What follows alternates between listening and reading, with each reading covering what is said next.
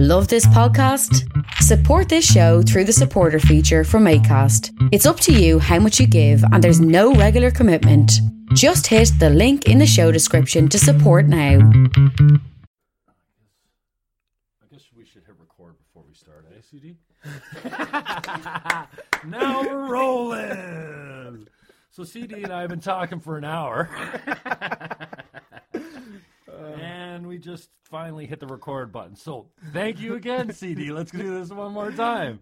Man, Thanks again for your Uh, time and for I- coming in. I can't even believe the stuff that we figured out in that last yo. hour, man.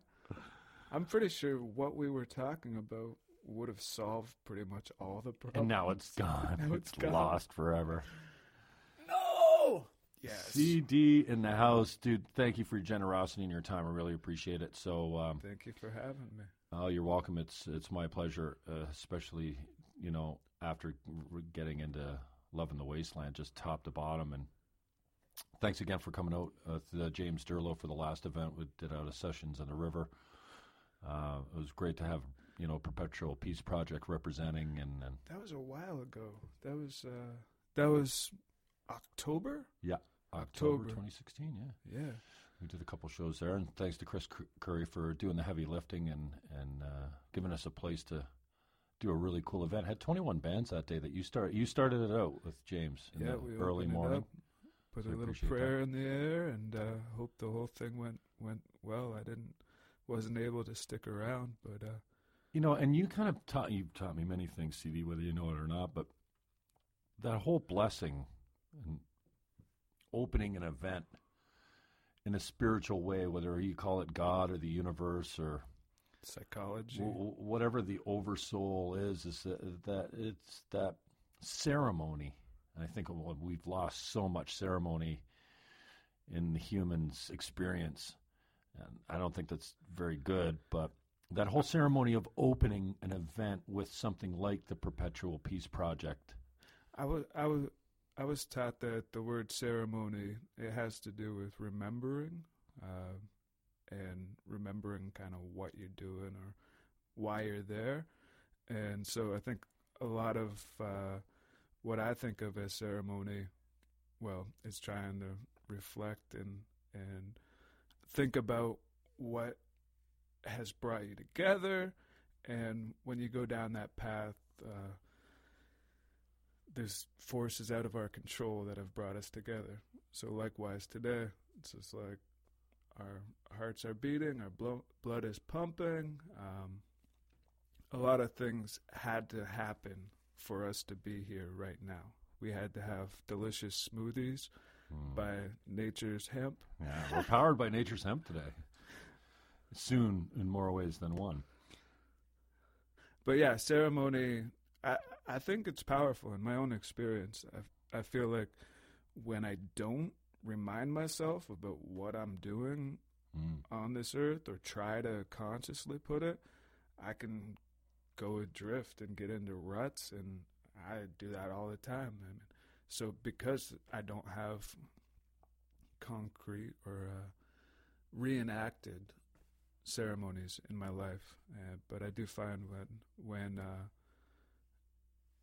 enacting ceremony, it can have a lasting and, and, and good effect on, on the way that things play out psychologically, interpersonally, spiritually. hmm Now, do you see?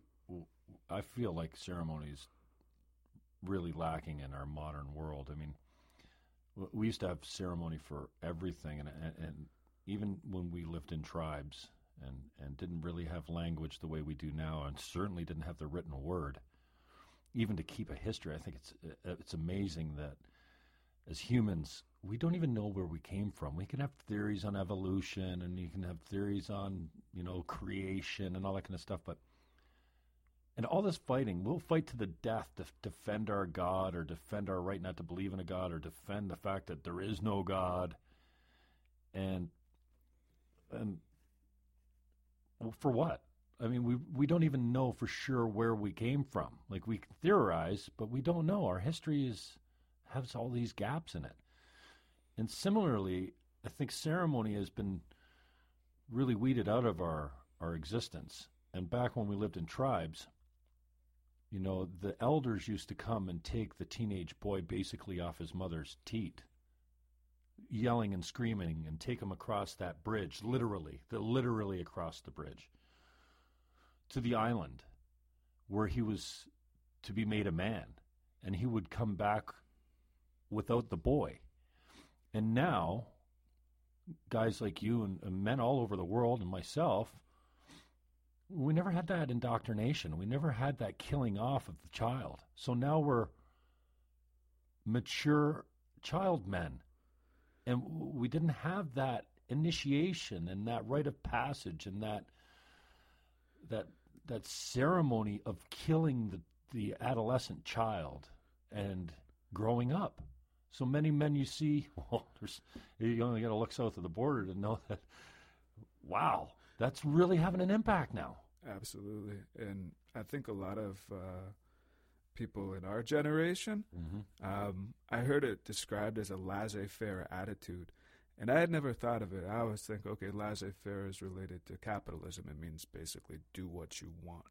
And I think we would have objected if somebody was like, no, now is the time that you go across the bridge onto that island because it's not what you want, it's what's best for Society. society. Right.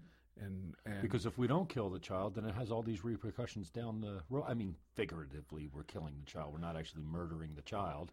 Well, we are in a sense, but not literally, obviously. Right.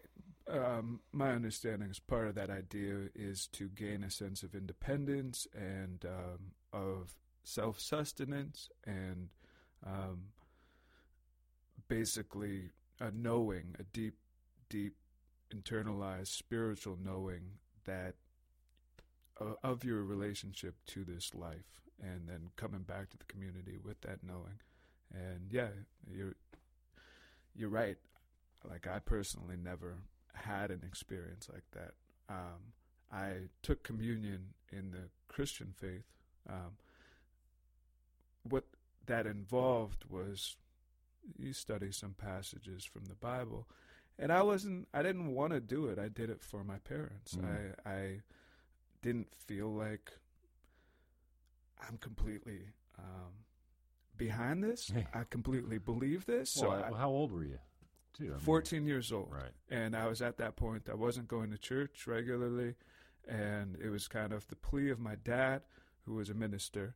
Um, he he said, you know, here, it basically set it up. And then I, I did it on his behalf. And uh, that day, there was a severe thunderstorm. And I was like, you know, a guilty minded teenager and thinking, like, this is because I don't believe in a high. I don't believe in the Christian God. Um, that's what I was thinking at that point. Well, we must have some belief if you thought somebody was angry with right? you by sending yeah. the storm. yeah, I was like, well, geez, this is uh, this is foreboding. Paradoxical. yeah, yeah, exactly. So I'm not. I mean, uh, I guess I guess to be more precise, I didn't have a wholehearted belief in the tenets of the Christian faith as I understood them at the time. Mm. Um, I now look at the whole. Uh, well, Christian faith is not one thing; it's a whole bunch of different things. It's a a complex culture unto itself. I think there's some really, really good stuff there, and there's some really, really bad stuff there. So it's got the whole spectrum of human behavior, but it also has a uh, continuous tradition that uses a lot of mythology that's been passed on. Like talking about where we've come from. Well, that's where I've come from is a Judeo-Christian background where there's been this continuous tradition of telling the stories of Job and Moses and, Jesus and and that's been passed on to this day to the point where, you know, it has a different connotation today, but it's still very much where I've come from, where my family has has come from. And I mean, as a European integrated, what's your background? Oh, well, I'm surprised to find out I have a whole lot of French in me, which just tears me apart. Because all my jokes are based around French people. No, I joke, I joke, I just joke. um, the name's Irish, Fannin, obviously. Okay. Um, but I have no connection. And and Aaron and I have talked about this too, and and the um, the subconscious grief of not carrying your ancestry forward, of not knowing where you came from, of not knowing what your lineage was, and your traditional foods and religions and all kinds of things. You know, and Aaron really talks about, and I think it's really, I love it when you guys bring these things forward, these ideas that I've never contemplated before. When Aaron used to talk about this pain, especially that men carry forward in life that's naturally born into us, I'm like, what are you talking about? But now I look into it more and hear him speak on it more and talk to guys like you, uh, I really, I, I get it a little bit more, right? So, I, you know, although the name is You look at me and you see pain. Is this what you're saying? the name is Irish. like, man, this guy has a No, lot no. of grief. no, but I understand it a little bit more, and the name is Irish, but I really have no connection to the homeland, and it's so many generations ago. Like, it's my grandfather's grandfather's grandfather or something came over, maybe. So who knows? Something I learned recently was that uh, Paris was founded by a Celtic tribe, uh, Paris, France. Mhm. Um, so it was like the Celts came over to mainland Europe and started a village near the river, and it expanded there. So, like that Irish French connection is very Mhm. old as well. Yeah. So yeah, I don't have a deep connection to the to my lineage, but where were you going with the the whole ancestry thing? As far as we started out with the faith, and We started see- with ceremony. Do you see Yeah. that that that what was it baptism or communion or something? That you, do you see that as a like a rite of passage that may not might not have been something that you and like I I grew up Catholic. God forgive me. Um, I wasn't ever a religious per- person. I think our family was what you might call a cafeteria Catholic, where we went to church on Easter and and Christmas and, and the you know the important religious holidays. I was baptized before I could speak. I had first communion before I really knew what it was, grade five or six. And then nowadays, you can opt out of confirmation in a Catholic school. That wasn't an option at St. Alfred's, uh, you know, St. Alfred's school. Everyone got confirmed. You're in a Catholic school system. And I freaking passed out in my confirmation. Like seriously, at the back of the church, all that kneeling and then standing when you're. I was six three and 160 pounds or something. Back then, you know, I was a long drink of water, and that that kneeling and standing up when you're growing so fast. Like I went down for the count. It was a bad experience. They dragged me out of the church, and I woke up with a massive headache, and the whole school was freaking out. And like, who needs that kind of shit? I didn't have. But that's memorable. That's like that's like the thunderstorm. It was uh, like you passed out. You actually passed out on your confirmation. I remember Emmanuel, uh, Emmanuel Egamino, a Filipino buddy of mine, and I mean, uh, me and him and Phil were like the three, not the three Stooges, like the three Musketeers. We were badass. We hung together. We uh, were inseparable, and of course we're standing together, Emmanuel and myself. And so after I stood up, I looked at him, I guess, and he looked at me and he says, "Fenton, what's your problem?" He smacked me across the, you know, kind of slapped me in the face, like he could see I was I was losing it or something. I went right down. He smacked me, and I went out cold. and they had to drag me out of the freaking church. But I didn't have you say, you know. That's like the s- snap into it, yeah, yeah, yeah, exactly. and it had the It opposite was effect. horrible. You poor passed guy. out? Oh, you poor guy. He was. He's probably uh, still scarred from that day. But you know, I didn't have. You say, you know, I didn't want to do it. I did it for my father. I, I wasn't present to any part of me that was like, I don't want to do this. I don't remember ever resisting it. I just, it was just what we did. And you know, I've had a different ceremony uh, religiously since then uh, that doesn't involve the Catholic Church, and and even that I was like I was I was really uneasy about doing it because I think faith for me faith has been very private, and I think it should stay that way. And I think if more of us treated religion privately, then we wouldn't have as many freaking problems as we have now. But they, you know, the church tells you go and preach, uh, disciple, and that can't be a bad thing. But I, I just mean we, all our wars and everything we fight about basically is surrounding God or oil, um, or my God versus your God, and you know, Judaism, Catholicism, and uh, the Muslim faith are, are three religions that we're still trying to figure out how to coexist.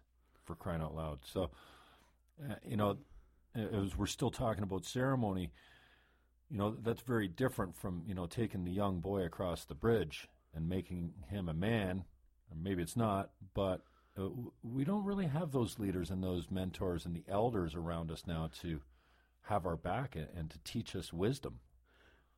I, I think we've lost a lot of trust in the in the institutions of Christianity in this culture. Um, I know that personally, I have, um, and I longed for trustworthy mentor figures when I was an adolescent and and when I was a young man, especially people who I could say, um, well, I could say recount an experience that I had with psychedelics and say, can you help me interpret this? Can you help me understand what this means? I wish there was somebody there that I would have gone to and said, hey, because I, I had what I would call religious experiences with uh, psychedelics. And my understanding. As, a, as an adolescent, though? As as both an adolescent and a young man, like in my Okay. in my early twenties, and um, I I remember feeling like a little bit conflicted because I felt like I should go talk to somebody who's who's maybe part of a tradition that uh, deals with how do you call it? How do you call it? Like experiences with with a higher power. Well, yeah, when you have something that you think my life is never going to be the same again, and I know this right now from experiencing this. Yeah, you need some input. You need some uh, somebody to tear it down for you and say, "Well, this is what it could mean for you," right? And that's you know, uh, it's funny you bring up the psychedelics because you know, I, I've had my time in the sun with the psychedelics. You know, the what we used to call acid, which LSD, but I mean that's about probably one of the more powerful psychedelics that you could do. And in high school, we played with that stuff like it was candy. We took it every weekend, sometimes twice a weekend. And wow, we had some of the most mind expanding experiences, and you knew why you're in it and even afterwards that you're never going to be the same. You opened a gateway, a doorway to a different dimension that your brain didn't have access to on, on this plane. And strangely enough, I'm having thoughts of going back there just to experience it as an adult because when you're in grade 10 you don't get it and that's where we were And there, um, there's so many things that go into experiencing a psychedelic trip. Um, I mean, from the 60s and 70s, there were basically two major camps of thought. One of them was uh, all about set and setting, and it was an academic approach. It was like you've got to have a comfortable setting, make sure whoever's taking it is in a good space, and it primes the the trip. And then the other school of thought was the laissez faire.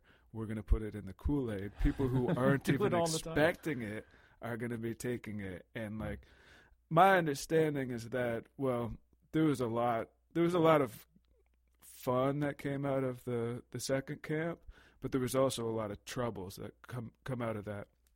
And uh, I know personally, for anybody going into a psychedelic experience like that, I would want them to be in a comfortable place because I do think it very much profoundly alters and uh, um, shapes the experience that you have on the on the substance. Um, Right. And I agree with you completely. It's almost like we were talking earlier before we started rolling here about you know the effects of alcohol and how it's changed us as we've aged.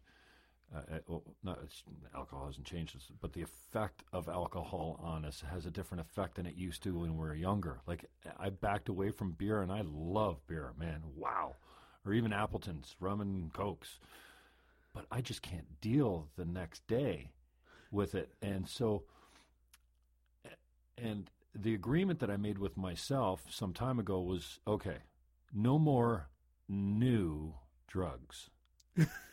I remember I was in California. I had, I had a, a question around ecstasy, and I thought that I wanted to try it. But I had this deal that I had made in my mind that no more new drugs. You know, the drugs that I manage right now is enough for me. I don't need to get turned on to something else and have to go down that road. So I, I never did try ecstasy. Uh, there was an opportunity for me. It wasn't right, but I feel this calling. You know, the mushrooms, you know, I do them here and there. Last time I did them, we were not in that safe place. And we are kind of going from party to party. We are at Sherkston Beach, and it was shitty because – you know, you walk into a bar and the whole bar just collapses down on you. And then you're you're like, okay, well, all right, well, get ready. We're leaving in 20 minutes. Well, then you're, ex- you know, you can't really set yourself. You're leaving in 20 minutes, so you're you're transient. And then you get to the next place, and you know you're not going to be there long. So that really turned me off. Yeah. And I really think it's important if you if you drink and you're angry, I think you're going to be an angry drunk. I mean, sometimes it, it could relieve some pain and maybe makes you happier or stuff like that. But I truly think that your frame of mind matters. That it doesn't matter what drug it is. Well, some I, drugs more than others, especially alcohol. I think some angry people, when they drink, they get angry drunk, right? And yeah, I don't want that. Yeah. So I've been really considering going back to that experiment of the LSD as a as, as a grown up human, as much as you can say Jim Fannon's a grown up. Um, just because that gateway was so profound. And that door's been shut for decades for me. And if I ever do it again, and I think I'm, I'm warming to it, you know, and I think, you know, there will be very safe people sitting around a very safe room or a campfire in a very safe location where no one's coming and going. New people especially straight people aren't coming in and out of the conversation. You do it with the people that you're with, and you stay with those because it's a five or eight hour commitment, man. This is not something to take lightly. Yeah, absolutely. Like I'm really sensitive to mostly drugs that I ingest, like eating, like even pills. I can't I can't tolerate pills. They make me they green me out, right? It's and like so I take a, dr- trip to New York City, like five eight hour drive. Yeah. So, so and so when I drop there. a hit of Sid, I, I, I, trip for 12 hours. And some people might say, well, no, I do three or four hits and uh, to get that high. But no, I could I could do a, a, a hit of Sid and, and, be gone for half the day. And I don't mean gone, gone, but you know what it's like. And, it, and so I've re- only just recently started to say, you know what? I'd like to go back there in a very safe environment just to open that door to see what's on the other side as a man and maybe – maybe we sit around the microphones and record it. What could be better than that, you know? And I'm not here to promote drugs. Drugs are bad. Drugs are bad. Okay, we know that. But but they're also experiences can be good, and yeah. uh, I want to go back to something that you said, like as far as uh, frame of mind being important for for you know alcohol, psychedelics.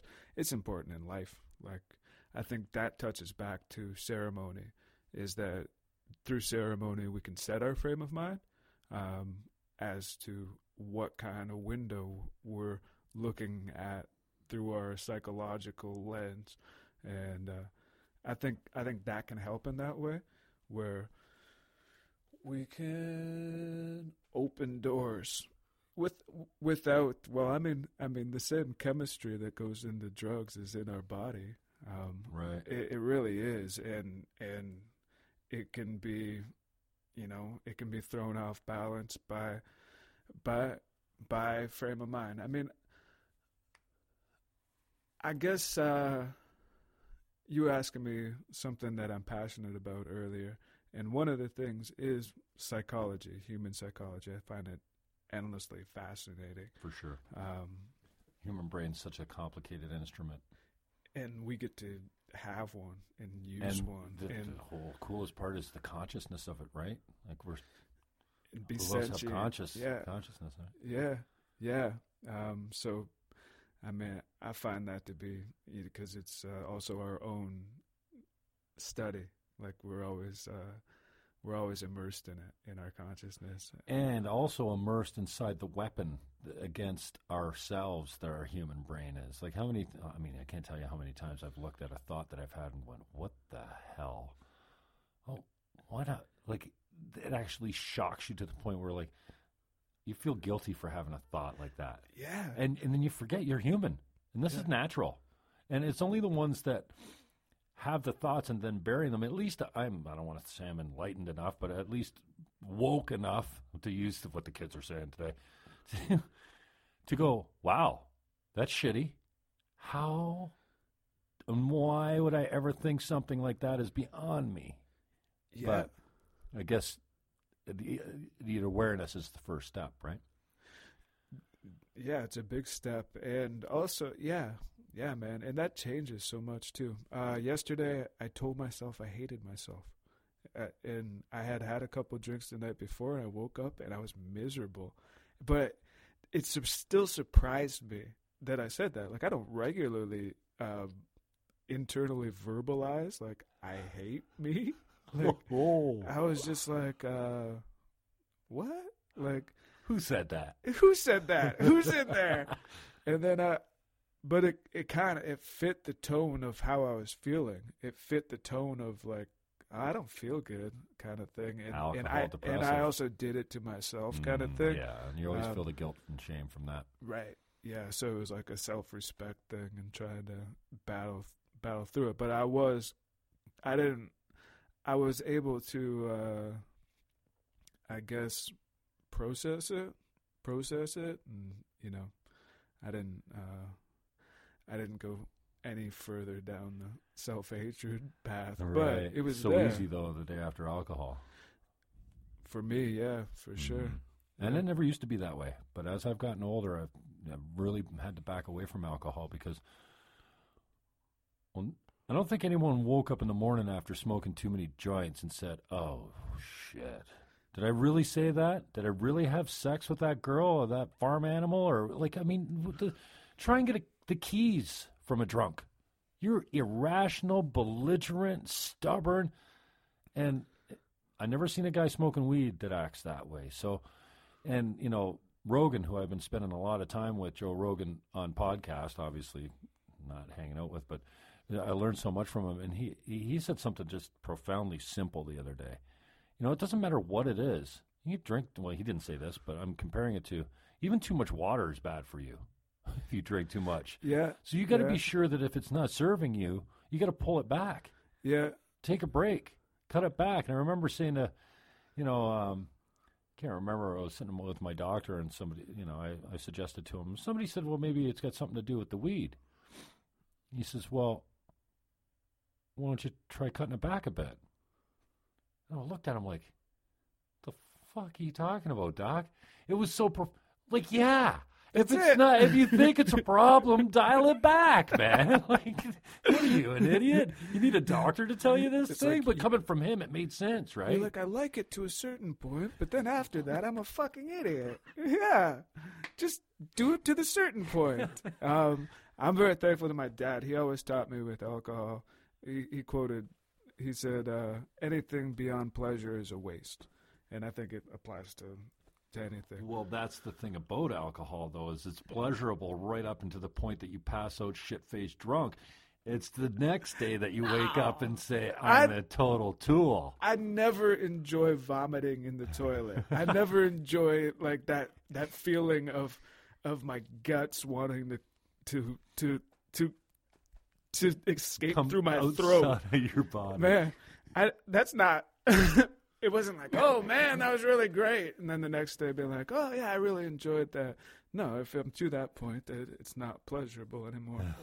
um, man, I, that's still a song I've wanted to write since I was like 17. Um, I want to call it American Standard, but I haven't written it. So any- anybody, American standard. Yeah. Why not Crane? you know, I, I heard- American standard after the toilet, right? I think I just learned recently that was it Chevy Chase is part of the Crane family. Oh, really? Yeah, his he's a, his family manufactures those toilets, and so I just learned that recently. That's random. Um, that is random. If it's but not American true, Standard has cool has more of a ring, like as a song. Uh, Right. but if anybody, if anybody, if there's anybody who's listening right now and they want to no write that into a song, they can have it. Maybe they're listening because you're on the show, but no, nobody listens. I That's why we can do it with no fear. Yeah. There's no fear here. Nobody's going to listen to this shit, anyways. It's like if you want to be alone, go to the internet. Just go, you know, if you want to be completely anonymous. Just project your thoughts on, Mm, onto the internet. If you want to hide your thoughts, make a blog. Yeah, we could talk about the frustration of the social media for hours and hours. It's uh, you know it's it's become uh, very um, it's closing in on a sickness for me. You know I can't I find it hard to put my phone down. I find it hard to not to say, hey, oh I just posted that tweet a few hours ago. Wonder who commented. Oh, no one commented, and you're disappointed, and like, oh, someone said this, and no, and now I'm heartbroken, and uh, oh, someone give me a pat on the back, and now I'm elated. Really? It's You get, you're that dependent and that needy on a freaking medium like social media to give you your elevation to tell you that you're worthy. I mean, I think that's where we've come as a society. Maybe I'm a little bit more prone to it than most, but It's I it's have like a hard time putting it down, man. It's like the way it's set up is like the little red things are rewards. It's like, oh, there's another reward. And I mean What you meaning the likes and the comments and the shares whatever. and stuff? Yeah. Yeah, that that, That new red thing. light it's new. There's new. There's a new. And like it's like, oh, Mm. there's a little reward. And like I mean, I bet if they ran that study with rats, it would be the same. Right. You want a little reward? Here. Yeah. Mm. Come to it. Come to it. Yeah. There's a reward. They just keep going back and cycle into it. If it's not healthy, it sucks. Um, uh, I mean, yeah, yeah. We could probably. I don't know if we want to go down this. this We road can wait. There's uh, there's no limits here, man. Including well, it's the only limit for you is your time. But um, you know, w- we can talk whatever you want. Uh, I'm interested to talk about, uh, and I, I really find this. I think Aaron was the one that um, finally broke through to me, and I know you feel this way as well. But he was talking about living close to the water, and just the effect of the water on your life, in your mind, in your your calm nature and and and I find you know I kind of started noticing when we're going down to the falls. You know, you're breathing that mist, and I never really considered it living two blocks from the or a block from the lake. That walking over that great body of water is, is has a healing, a healing power almost to it, and you know I love when I finally became aware of water is the ultimate solvent and I never really thought of it that way before. But you don't like, for instance, you leave your dishes soaking in the sink. You don't need to have them soaking in soapy water. The water takes it off by itself. And I remember when somebody told me, you run your hands underwater, ninety-five percent of the germs wash off. You don't actually need soap.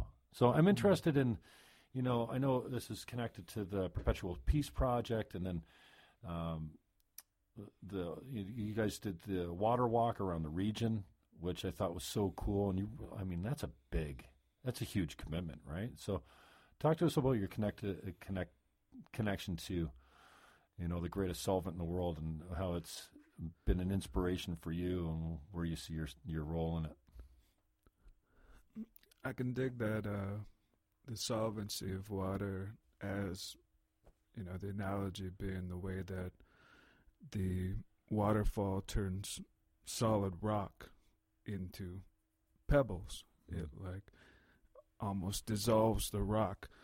Um, I think being somebody who uh, didn't originate in Niagara Falls, but has has come there, and then I've there's always that presence in Niagara Falls. You can hear the the voice of the falls. You can just yeah, in the night it's going on. Um, that and so many people like uh, anybody in business there, they want to make a connection to the falls. And there's that saying, Niagara Falls is a global uh, global site, and and the water has this persistent quality to it, and it's that persistence that turns the rock into Silt. grains, silt.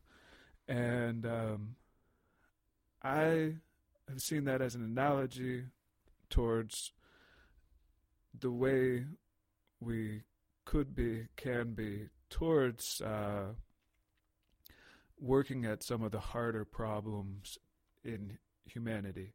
Um, it's been a theme in my life that people, when I ask them what they want for their birthday, they say peace on earth. That's what my mom used to say when I was nine years old. Mom, what do you want for your birthday? Peace on earth. Um, I asked Aaron's uncle, what do you want for your Christmas? Oh, peace on earth. And there's this like idea that's been recirculated and passed on, and there's this okay, um, yeah, a lot of people, if you ask them, do you want peace on earth? They say, yeah. Um, and having that waterfall, oh, you know what? That that water, it it just continually persists towards that. It has this current of energy that washes away that hardened sensibility. And I've vibed on that. Oh, maybe that's how we can, as a collective, work towards peace on this planet. You know, I get uh, a lot of comparisons to, well, you have a likeness to John Lennon, and mm. it that's also been present throughout my whole life. Where since I was like 13, 14, people would tell me that, and um, he he is a figure who uh, he also tried to have a project to to bring peace on earth, and he tried to use his celebrity, his talent, his voice to um, push further in that direction. Now, he also said that he believed that it could happen in one year or two years. Um, from my perspective, I like the teaching that's given in the Mohawk tradition, that seven generations forward. So thinking seven generations forward. And I feel like we dream for future generations. We we we share our dreams, our hopes and dreams, and then they get passed on. And then if the ideas are good, they get passed on. They get passed on. And they might not be set something as big as, well, a whole nine billion, however many people are going to be here in in in the mm. coming years. Too many. It's a lot. It's a lot. So I mean, I feel like, um, and Immanuel Kant talks about this in his uh, treatise called The Perpetual Peace Project. He says that peace is a good idea, and eventually it will come to be. How is it going to look? Is kind of kind of the idea, and um, I think we need to want it, or the people who who want it need to do something about it. Uh, need to act on that want and try to create a culture that can sustain peace. Um, I feel like I'm diverting like a river from uh, from the original question of water, but but that's. Uh, oh, you're too conscious of the microphones, dude. This is just a just a hangout. Ah. this is the winding path. You know, and, and talk about diverting. Let's talk about uh, the Monday Night Jam sessions. It's something that totally div- um, so I really I thought it was cool. Aaron sits down on the drum kit because he doesn't normally play drums, and he plays. He's got the beat, and the drummer's got a certain amount of control on how that jam goes because well he's the rhythm and the percussion, right? And so I see him building a momentum, building a momentum, building, and then he can drop it, or and then he backs out, and I just see the everyone around him reacts like dominoes. And I think it was so cool, such a cool experience, and I was so grateful to bring Scotty down there and have you spent some time with him. He never jammed before, never played in public before, and now he never misses a week. But I just thought it was so cool you talk about how the, the, the, the stream wanders. Like it goes this way, it goes this way. It might do a 180, it could do a 360. It's just the music and how it what the drummer's doing, or it doesn't matter. Even if I'm playing the bongos or something, I could do something that affects your next verse or your next move or your next inclination, in music, and I think that's so cool that you brought that up. And I was so impressed by it, just sitting there watching Aaron. I'm going, wow, because it's it's a river. It really is a river. But sometimes the river does a 360 on you. So that's been a huge gift to me as well.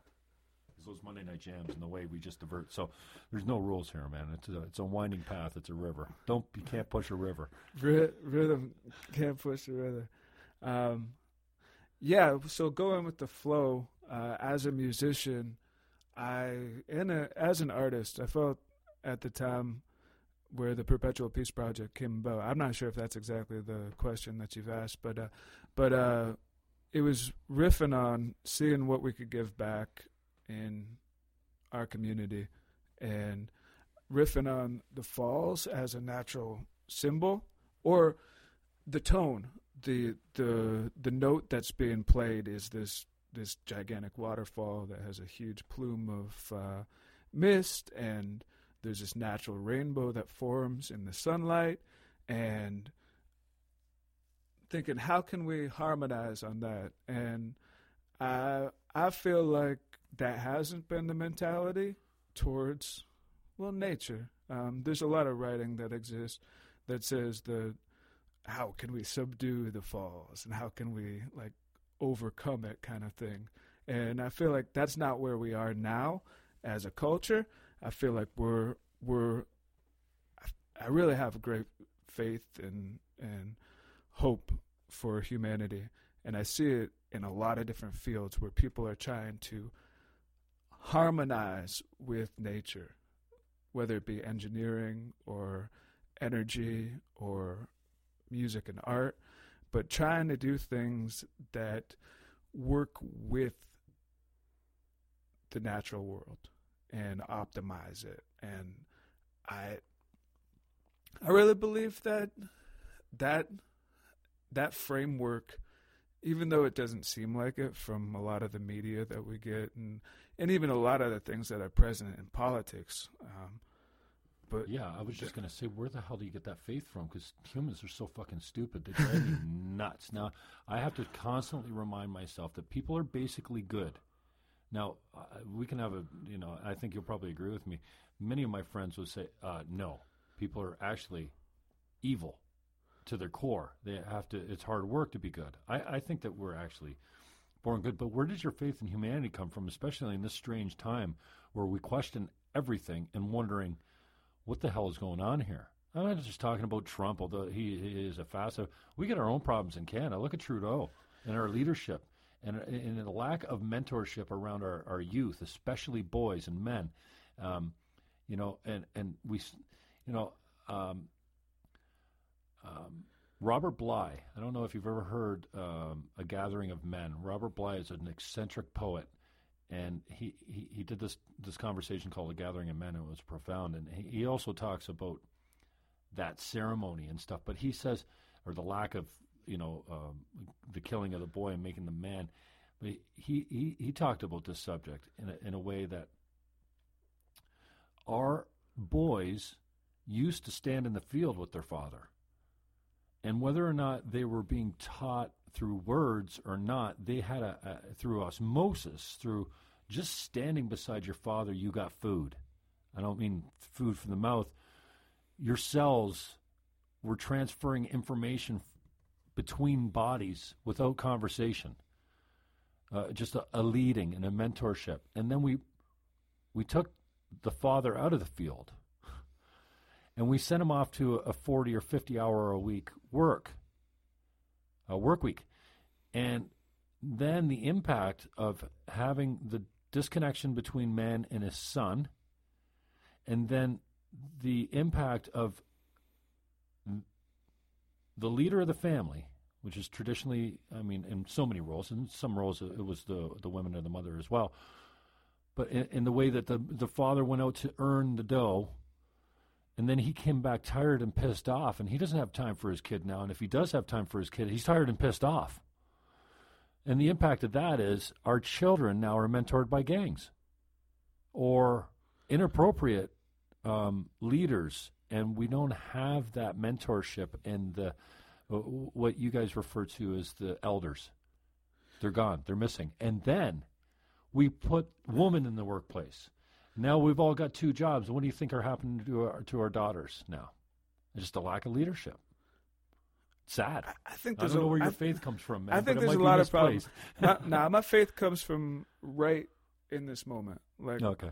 we've got technology that converts the vibrations that are forming from the synapses in my neurons that is able to transfer and to exchange the signal into digital bases. We've got working light that's powered by water falling off of a cliff. Um, we ourselves, you and I, we both had very good smoothies today. Um, you got a smile on your face now, and uh, and so, I mean, there are problems, but realistically, I've traveled a bit, and it's enough to give me the perspective that Ontario is a very good place to live. Um, in places that I've been, Ontario is fairly well governed. Uh, we have quite a lot of liberties to to act and behave. There's a lot of shit that I'm not a fan of. I'm I'm not a fan of being part of a constitutional monarchy. Like uh, I'm just I'm I'm American and Canadian, so when I see the Queen on the coin, I'm like, what's the deal? Um, there's British flags that fly alone in Canada. It's not a sovereign country here. It's very much attached to the monarchy of the Queen. So there's things that I'm not a fan of. Don't get me wrong. But ultimately, I think that humanity does a lot of awesome, does a lot of awesome things. And I think that we have problems that are greater than ourselves can be a good thing in rallying people together. Um, this has always been my hope, or not always been my hope, uh, but has been my hope with uh, the emergent climate crisis uh, and and that whole lens that is even looking at our environment around us and being like, oh, we need to change things to better live with this, or else we're going to kill all these species. So I, I, whether it's a misplaced faith, and then you talk about the father. Well, I believe in a metaphorical father. I believe in a metaphorical mother that you say standing next to and is communicating to us through osmosis, is um, always transferring, and that's my understanding of what it means to have a belief in a higher power. Is that belief that that metaphorical father or mother is with us. And the communications that we get through our our very um, nerve systems are part of that. Those are the signals that are telling us what what here here you want some higher knowledge? Dig the nerve endings because you're not making that happen. It's just like dig what's happening in your nervous system and and listen up because that's coming from the the higher sources. So I have a lot of belief in that, and and I also I have a lot of belief in the problem solving abilities that humans have. There's there's been a lot of kind of rallying for science, and I I, I grew up as a science guy. Like uh, those were my strong subjects, science and math, and I have a strong appreciation for natural sciences. Um, some of the predictive capabilities for the far off future, they can be very poor. Um, the example I'll give is with the Ebola crisis in Africa. I had a friend who's very science minded. He convinced me that we are all going to have Ebola. Ebola? Yeah. Um, and he he did the math. He showed me the fucking formulas where he's like he's like this is how it's spreading exponential here exponential there it's going to be over here in in whatever time and I was freaking out. I'm like we're going to all have Ebola.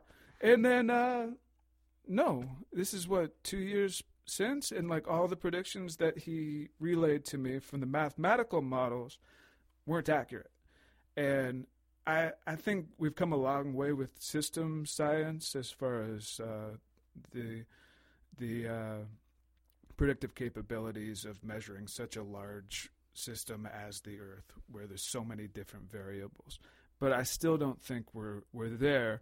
And then more so, we can't predict how people are going to react and how how plants are going to react and how animals are going to react and so I, I do have a lot of faith in that in that respect and if it if we i mean we are according to science in the sixth great extinction so there's a there's that now? uh so there's been so many species that have been going extinct that it's dubbed the sixth great extinction Oh, the sixth. Oh, I got it. Great. extinction Yeah, yeah I thought you said um, sixth grade. Sixth grade it's because we're all acting like a fucking bunch of So sixth we've had graders. five we got a extinctions we got the, the the school bully is in charge of everything, and we're basically on the playground right now. Uh, um, So the theory is we've had five extinctions, and this great is extinctions, right. and, this so are we going to be the sixth? This is we're in the middle of it. Yeah, but Um, as humans, the the subject of the extinction. I mean, they say that it's um, I, I forget how it's termed, but basically it's caused by humans. Oh. Um, so the so we'll kill off everything around us, and we'll still be Yeah, standing. here. and we already are killing off things Mm-hmm. around us like like the oceans uh, they've been overfished and then uh, it, their competitors have have come in and taken the niches of the the fish that have been overfished so so those fish are phew, dwindling uh, Mm. to the point of endangerment um, so so there's been a, a lot of that happening like the jellyfish are taking over the ocean did you know that No, but something just washed up in Singapore or some uh, Asian country. It's the largest sea creature they've ever, uh, and they're unable to identify it. Wondering if it's a, a ray or a sea. Uh, uh, it's a sea creature of some sign, uh, kind, but it's um, washed up, and, and they don't. They've never.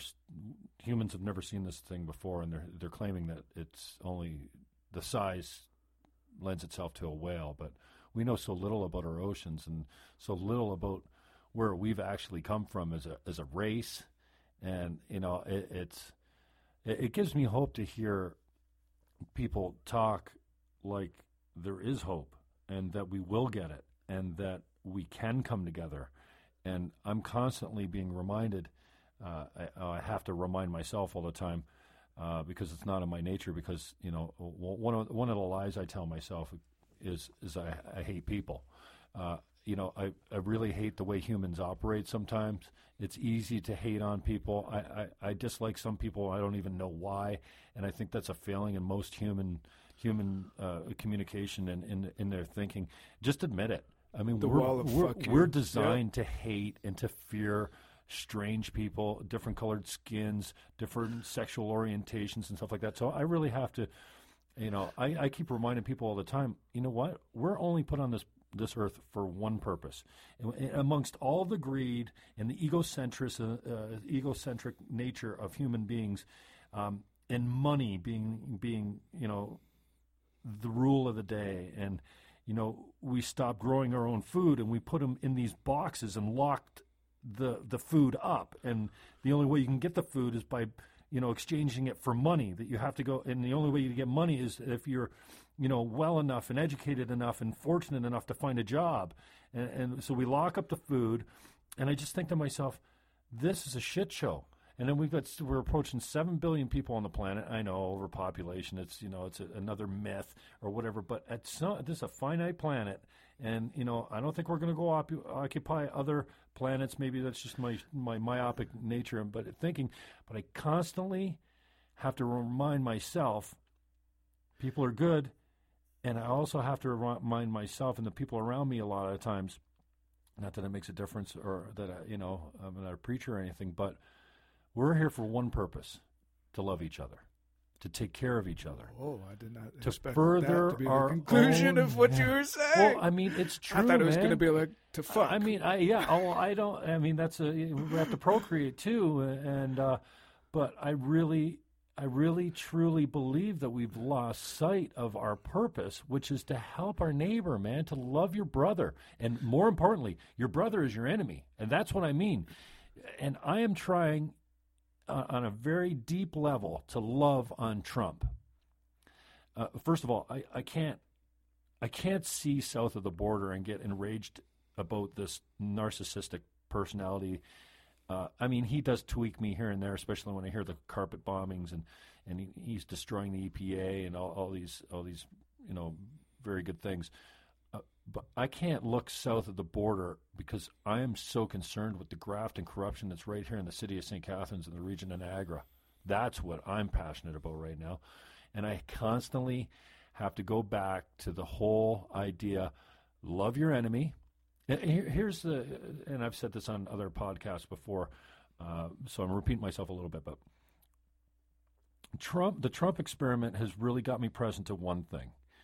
When you're a narcissistic, intolerant bigot, hate filled bigot, and you broadcast that out to the masses, the intolerant, racist bigots will give it right back to you. Except those intolerant, racist, bigot pigs don't consider themselves to be like Trump at all. They think they're different. But what they're doing back to him is they're giving exactly what he's given to them back to them. So I'm trying to be above that and, and to shift the paradigm to a point where, fuck that. I'm just going to love on the guy. He's human just like me, and I suffer narcissism just like uh, narcissistic personality disorder, just like he does. Because I mean, we all have we're all in a spectrum somewhere. We all get a little OCD. We're all a little depressed. We're all some more than others, and I think he's a fine example. But I've known some narcissistic personalities, and they're dangerous and, and highly toxic. And I've never seen any studies on anything or any advice written by any doctor or any layman that says anything other than run away. You'll never you'll never fix them. They're not enlightened enough to get it. There's no medication to, for narcissistic personality disorder. So I think the whole Trump experiment has really given me a lesson in love your enemy because he's fucking nuts. But I will not be Madonna. I will not go, and God bless the women. March all you want. But there's a fucking election. The guy won. Fuck off. He beat the he he he he won under a system that everybody knew, and Hillary didn't win. So shut up. And and then we got Madonna. God bless her. I, I, used to love Madonna, but don't stand up in the front of the million woman march and tell me that you dream about bomb. Well, thanks for your vulnerability and your honesty. Don't get up there and say I think about bombing the president, the White House every day. That's fine. You're just doing what he's done. So I think You're this is up the violent and the yeah, hatred. And, and that's and, the the and, re- rhetoric. It's just disgusting, and I want to be above that. And I just want to. I just want to try and love on them somehow because I, you know, and this sounds like, you know, I hate using the word hippie, especially on you guys because it's, you know, I think that some some of you guys take it offensively. I love the idea. What's so peace, funny love, and peace, marijuana. love, and understanding. Yeah, whatever you What's call it. What's so yeah. funny? Yeah, and uh, so I think you know, and it goes back to that question of faith. And I'm glad to hear you having that faith, especially in this moment. And it's easy in the moment in the cellar right now, or we had a great power drink with uh, hemp oil fueled. And thank you, Nature's Hemp, for being the only sponsor on the show as I uh, really switch gears now as far as um, promoting myself. Um, don't call me for hemp oil, please. You, uh, but you're not promoting yourself; you're promoting Nature's Hemp. Oh yes, please eat hemp oil every day, man. It'll change your life forever. And uh, hey, it's a so, good. So I'm really, I'm really, I'm honored, and I'm glad to hear you speaking in a, in a way that is something I want to believe in, and that's what faith is. It's belief without proof. And I want to believe and I want to have faith that humans will come together and love each other and get it right and end war and have uh, peace on earth. But I, am I don't define faith in that manner. Um, I define faith is whatever's at the center of our value system. Whatever we value the most is what we have faith in. Um, that's that's a definition that was given by a theologian, Paul Tillich. But that, the way that it's put that way, it's we all have faith in something. Um, a lot of people have faith in the monetary system, or have had faith in the monetary system. Um, I think that there's a crisis of faith there right now. But I think a mathematician they have faith in the the the power of numbers, or so. I think yeast has faith in sugar. Uh, and it turns it to alcohol. Um, so so I dig it that way. Like f- the invisibility of faith. Mm, not so much because I'm not looking at a higher power as something that's invisible to me. It's the very thing that is is making vision capable. It is the light.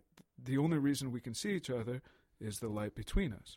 Um, like that is a higher. It's something that's out of our control that gives the ability to even envision each other. So, so I, I don't look at it that way. I dig that. I dig trying to throw love at the the enemy, at at our enemies. I think that's the only way to to maintain our own integrity and walk forward with people. Um, I don't see it ending well if we put ourselves against one another. Um, Which we've been doing since the beginning of time. So where does that paradigm well, shift come from? See, we have been doing that for the yeah. Um, like it's but, but we've also nature, right? We've also uh, been uh, simultaneously working together in greater and greater um, quantities. So, you, how, where's your proof of that? How do you see Well, that? if if you imagine that we came from tribal systems, we, right. we were working together within very small communities, right? And then we and prob- our nature prob- was when we rolled up against a different tribe, we tried to exterminate them. Yeah, and war has spread a lot of unity um, in like the the kingdom of Alexander, the kingdoms of the Chinese right. dynasty, um, and but through each one, there's been greater and greater numbers of people working together. And collaborations um, after war. For so, I guess the proof of that would be uh, in the pudding, like that we're now working in global systems. There are factions that work against each other within that. There's no doubt about that. Um, but so at the same time that we have combated each other, we also work together in greater numbers. Um, I was hearing somebody talking about uh, solidarity groups and talking about like nation states and governments as solidarity groups and and saying that what happened in Greece when there was a collapse there was that the the the country stopped funding and uh, the social systems that were in place to take care of people, so stuff like healthcare and stuff like that. So, so they went back to the original solidarity groups, which is like family, fam- familial. Um, but you, you kind of you demarcated things through like race and maybe gender or whatever. But like a lot of the times, I feel like even other Ontarians aren't part of my solidarity group. Like I, I guess I, I'm not a big uh, patriot in that way, but I I also think it might be a symptom of something greater, like talking about that. Well, the way I interpret it was like the wall that we put up between one another. I th- I think of it as like the wall of fuck you, where it's like, you know, we're taught to love our neighbor, but a lot of people who see a stranger just kind of like, if I don't know you, you you part you behind the wall of fuck you.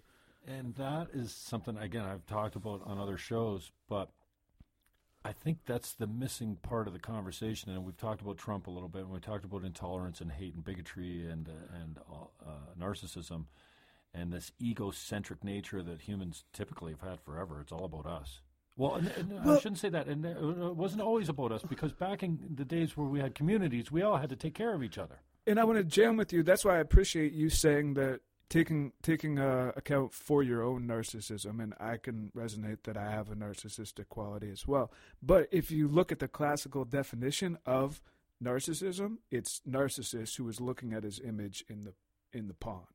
Now, what do we see through these social media mm. extensions? Is it's like the era of the selfie. There's this prevalence of people looking at their own image in the pond. It's right. it's not just oh, that guy's a narcissist. There's a whole culture of selfieism. It's like looking at yourself and taking pictures of yourself, and and like if that's not classically on point with who, Narcissus was, then I don't know what is. Right. So so I think that's a symptom or um yeah, that's a symptom of, of a narcissistic culture. I mean, Trump was always, when I was growing up, he was the archetype of a rich man. Right. And everybody wanted to be a rich man. Mm-hmm. It like that that's the uh, faith system that's been in place in the In value America, system. yeah. It's like, yeah, you want to be like Trump because Trump has money. He's a he's a he was a millionaire back in the day. He's a billionaire now, and I was like nine years old. I grew up in the states, and it was like Trump. That's who you used as Donald Trump is is your rich guy Mhm. archetype. He's like Richie Rich, and in that, and now it's like, all right, well, we we lost faith in our politicians, um, and like which oh my god, it kills me that that that she didn't get in. It's like she was the most qualified political candidate ever. She was the most qualified. It's the ultimate example of workplace sexism. It was like she was applying as the most qualified candidate ever. and then this I guy will respectfully disagree with you there, but you know, before she wasn't elected, I predicted Trump's win softly and not often. Uh, before the day before the election, I remember I got my water from a girl, and I said, "Wait till you wake up tomorrow and see Trump's the president." I, I never imagined that uh, you know I'd be that accurate. Um, my take before she lost was, "Can you actually believe?" that Americans are less racist than they are sexist. Yeah, because I think that, like Hillary had, yes, she was connected, she was bright, she was also corrupt, totally. and and you know I was a Bernie guy, but Bernie got smoked by the DNC, including Hillary's camp. And now we've got Trump, and I wonder if anyone in the DNC is looking back, and uh, or you know, uh, uh, the, the Democratic Party looking back at at that and going, "Oh fuck, we put Trump in the office. We put Trump in Yeah. in, in, in there." Yeah, And and I I was like, "Really?" Because classically you think that Americans are racist. It's sh- like some of the most racist people in the world. But I guess it's it's common and that's I'll I'll circle back to this afterward, the missing conversation about the Trump piece. But I remember saying, "Yeah, do you think that sexism is actually more prevalent in the states than racism, and in, in the classically ra- most racist country in the world, one of them. And going back, circling back to this conversation about Trump too. So I'll finish my thought on this. Is I think the missing part of the conversation is is that we're all racist, racist, bigot, intolerant assholes. It's hard work to be um, accepting and loving of a man with a different color skin or an accent or a different sexual orientation. Or forget that, even if you don't know anything, maybe he's just handsomely flamboyant with feminine tendencies. And you look at him, you go, it's like walking down the street and double checking to see if your car's locked because there's a black guy. And we don't have this much in Niagara, but I'm using a hypothetical situation in the big cities. Yeah, racism it comes very naturally. So does hate. So does intolerance. But and it's hard work to be acceptance, accepting.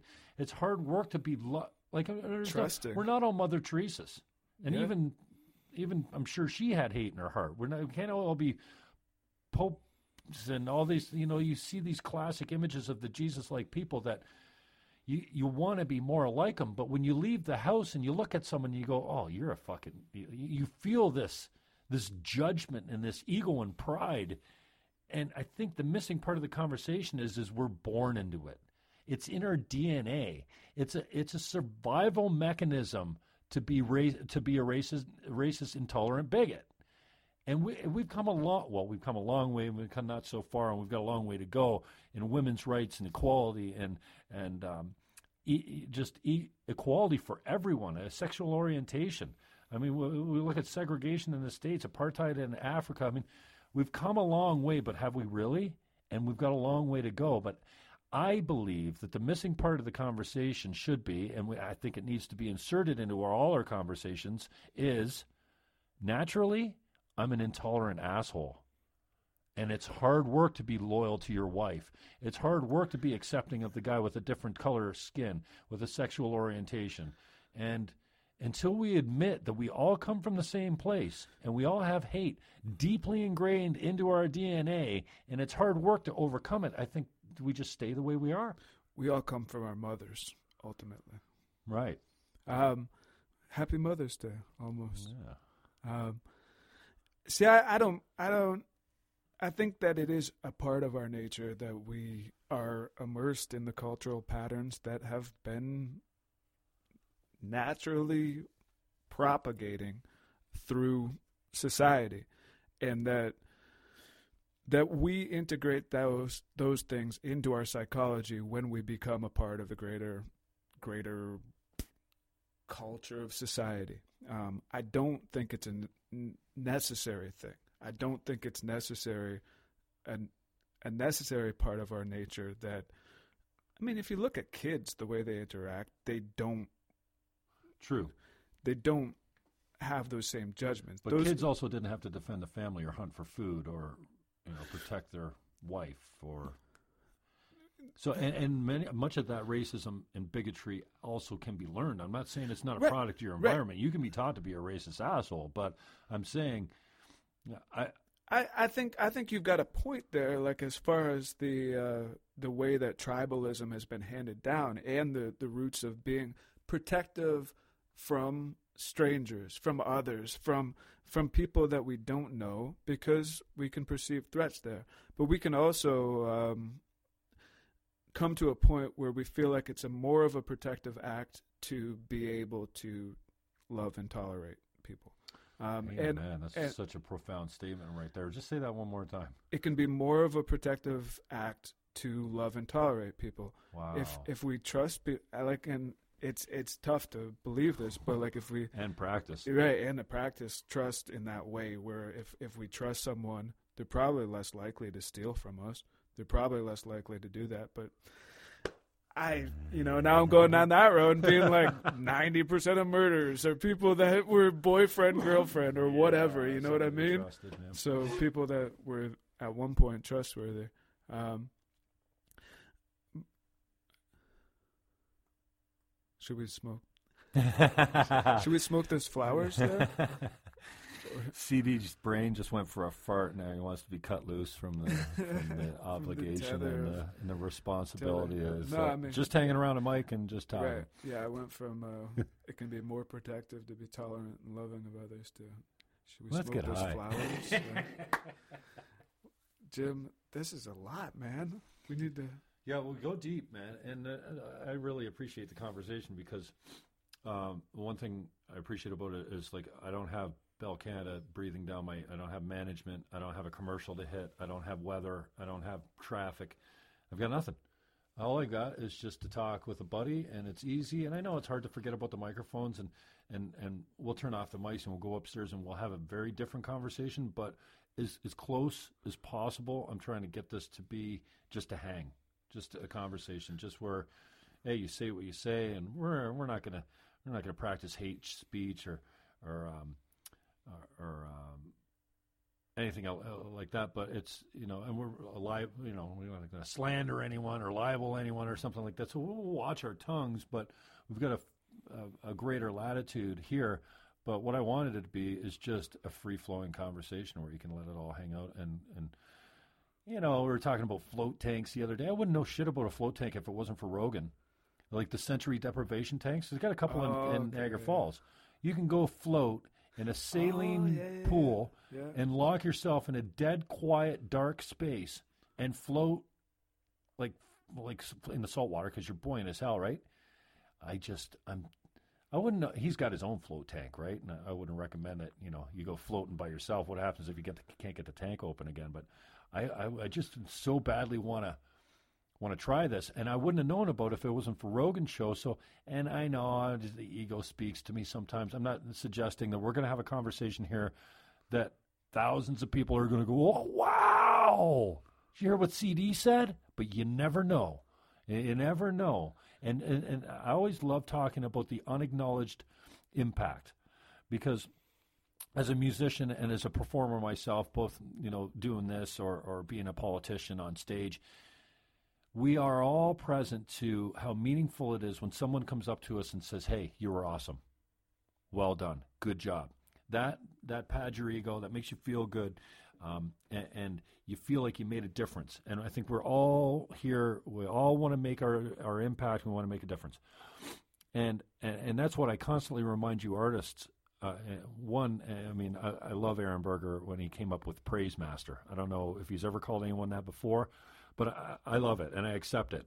Um, I go out of my way to stay conscious and, and remember that it's important to even like guys like you that I know and love and have for uh, you know many years now and have have grown a relationship with to come up and say, "Hey, wow, you nailed it tonight. Nice job." Or, "Hey, um, you know this uh, love in the wasteland really meant something to me." And what the fuck's up with Lucy? Why is she doing the mailman downstairs while you're upstairs uh, loving the wasteland? So, and, and it's that I think there's far more unacknowledged impacts. And, and if we could somehow get inside of the belief that our shitty little podcast here and our shitty little conversation actually is touching someone and making a difference for someone, and you might not have that person come up to you and say, Hey, I listened to you and CD talk on that podcast and it changed my life. That might never ever happen. But that doesn't mean it didn't happen. It doesn't mean that that conversation didn't have an impact. So I always try and one, uh, give you guys props and praise because you, you're wildly talented, and I know talent. You know, um, I know what a shitty song and a shitty band sounds like. I also know what a what a well performed song and, and well written song sounds like. So I think it's important uh, to give you that props, uh, and then at the same time open you up like a can opener almost to the possibility that even if you're not getting the verbal acknowledgement that it's still impacting someone and you're making a difference with your music i think that's a hard concept to grasp and believe in and have faith in so that's right where on, my motivation comes from Right on. Right on. Um, yeah, the times that uh, I've been offered acknowledgement and appreciation, they they mean the world. They mean a lot. Like a lot of the times, as a songwriter, uh, that has been currency, a form of currency, and knowing that I've uh, served served the world, served humanity in a in in a way, and it it it's great to get that feedback. amen to that.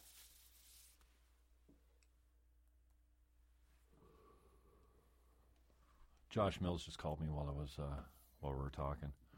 I sent him to ignore and then i uh, texted him he says what's up call me later enjoy Clifton Hill Nights. Yeah, Yeah. listen, you know, eh, you know, eh, music. It's so important to me. It was always in my family. It was uh, our house. Oh, thank God for my parents. You know, for the time that they spent together and and for the upbringing that I had. There was always music in the house. And and you know what? Now that I think about it, I've been thinking about this for a couple months now. I've been playing around with fucking microphones, pretending to be a DJ since eight or nine years old with my cousin in T- at Two's place in St. Catharines for a long time, and I never really thought, "Hey, shit, I've been training a long time for this job."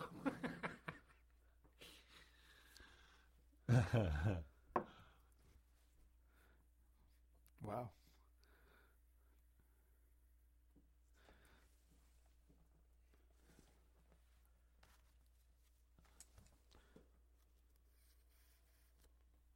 So we get Mills down here too, but uh, and then uh, there's been such a for me, there's been such a void left in the local media, and uh,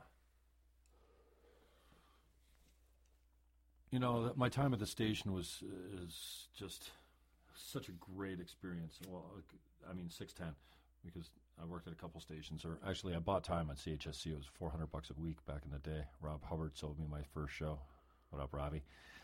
and he's not listening, but he was uh, working with CHSC back in the day. He's the funeral director at Hulse & English downtown, and he was doing a sports talk show. And he, I think he was getting paid commission to sell shows, and he sold me a four hundred dollar a week show, and and I did a real estate show, and uh, I, I can't remember how long I did the real estate show before. Like I got mentored and I got brought on slowly and trained, and, and then I went solo and I did my own thing, and then it bored the shit out of me. Who wants to talk about real estate? Like seriously? You can only talk to so many lawyers, building inspectors, and staging companies before you're like, fucking, who cares? So then it became the Jim Fannin show from the real estate show. And then I started talking politics. I loved it.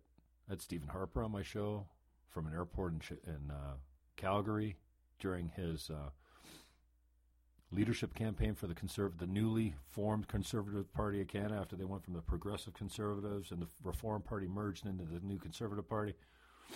Jack Layton set him up, kind of sandbagged him a little bit, and he kind of told a lie, and we caught him on it on the show. And but anyways, my my time at six ten was it just got really connected to local politics and politics in general, and just anyone used to everyone used to say to me, "Well, what do you talk about on your show?" I'm like, "Whatever I want." Well, wow, that's pretty cool. You know, it was very cool. But now, since I've left, not because of, but since I've left the station, well, I had a high level of local content on there, and then they started simulcasting in, in London, and then suddenly, suddenly, there's no local content coming out of 610 for call-in radio, and that's hey, that's that's how I got on 610 as a host by being a caller for yeah, traditionally provincial and federal issues, but then I got turned on to the local issues and like who's got time to think about the the country and the province when we got so much bullshit going on in our own backyard in St. Catharines. So we talked about some of that earlier, and we can get into it later if you want. But um, but now 610 has left this this huge void, and um, the standards got its favorites both for targets and for you know supporting their you know slanted articles and opinion pieces and stuff like this that are targeting some people and, and benefiting others. And then negative week, Niagara This Week does a good job, but they're they're not a daily either. You know, as far as uh, you know the printed product. So I just find in this huge void of local issues, and if I can help bridge that gap a little bit, um, you know, we're not really set up for call in radio, and we don't have all that, you know, a huge listener base yet because it's a new show, and you know, I'm coming from nothing basically. But the time really gave me some great experience and and the and the ability to see that, holy shit, it matters, and it's gone, and that matters. And so, if we can, you know, my hope is to start getting some local politicians in here so we can talk some local issues and and create a part of the conversation. conversation. Yeah, Yeah. because no one's really starting it now, and I think that's what you know local media should be doing, and especially radio, because then you've got the instant reaction call in, right? That you don't have in the paper industry or even in television. It's a it's a unique medium, and it's a medium that's struggling. Like all traditional mediums are, are struggling right now as, as far as traditional broadcast mediums, and uh, I, I wonder why. I'm like, you know, it's not a wise decision to just go away from the local content. Ah, you know, eh, there are excuses that they're simulcasting in London, and London does, you know, Lon- London doesn't want to be overrun with St. Catharines Niagara, Niagara issues. I get it, but come on, to what extent? So now you're gonna, and I complained on on the air the other day for my, one of my calls, and uh, the host Tom said, uh, "Oh well, talk about not listening." We haven't done that for three years. Well, three years is a long time to take local content out of a call in radio show. And what do you think I don't call in for anymore? you know, Y- You brought up uh, NPCA. Uh, I'm interested to hear what your take on, on that is. If Nothing grinds my gears more than um, favoritism. What do they call that? Nepotism? Is that when you. Um, it's when the people who are your friends and Get the jobs. family get the jobs. fuck that noise. Yeah. And there's so much of that shit going on. Well, yeah. So the, you know, I've got the bridge report. I leaked the bridge report. It's a 85 page uh, report that Deloitte did, and there was the idea was is that they were going to find out why the bridge went to 100 million from 50 million. Well, it was originally 35 million, but uh, we knew we were going weren't going to get it for that.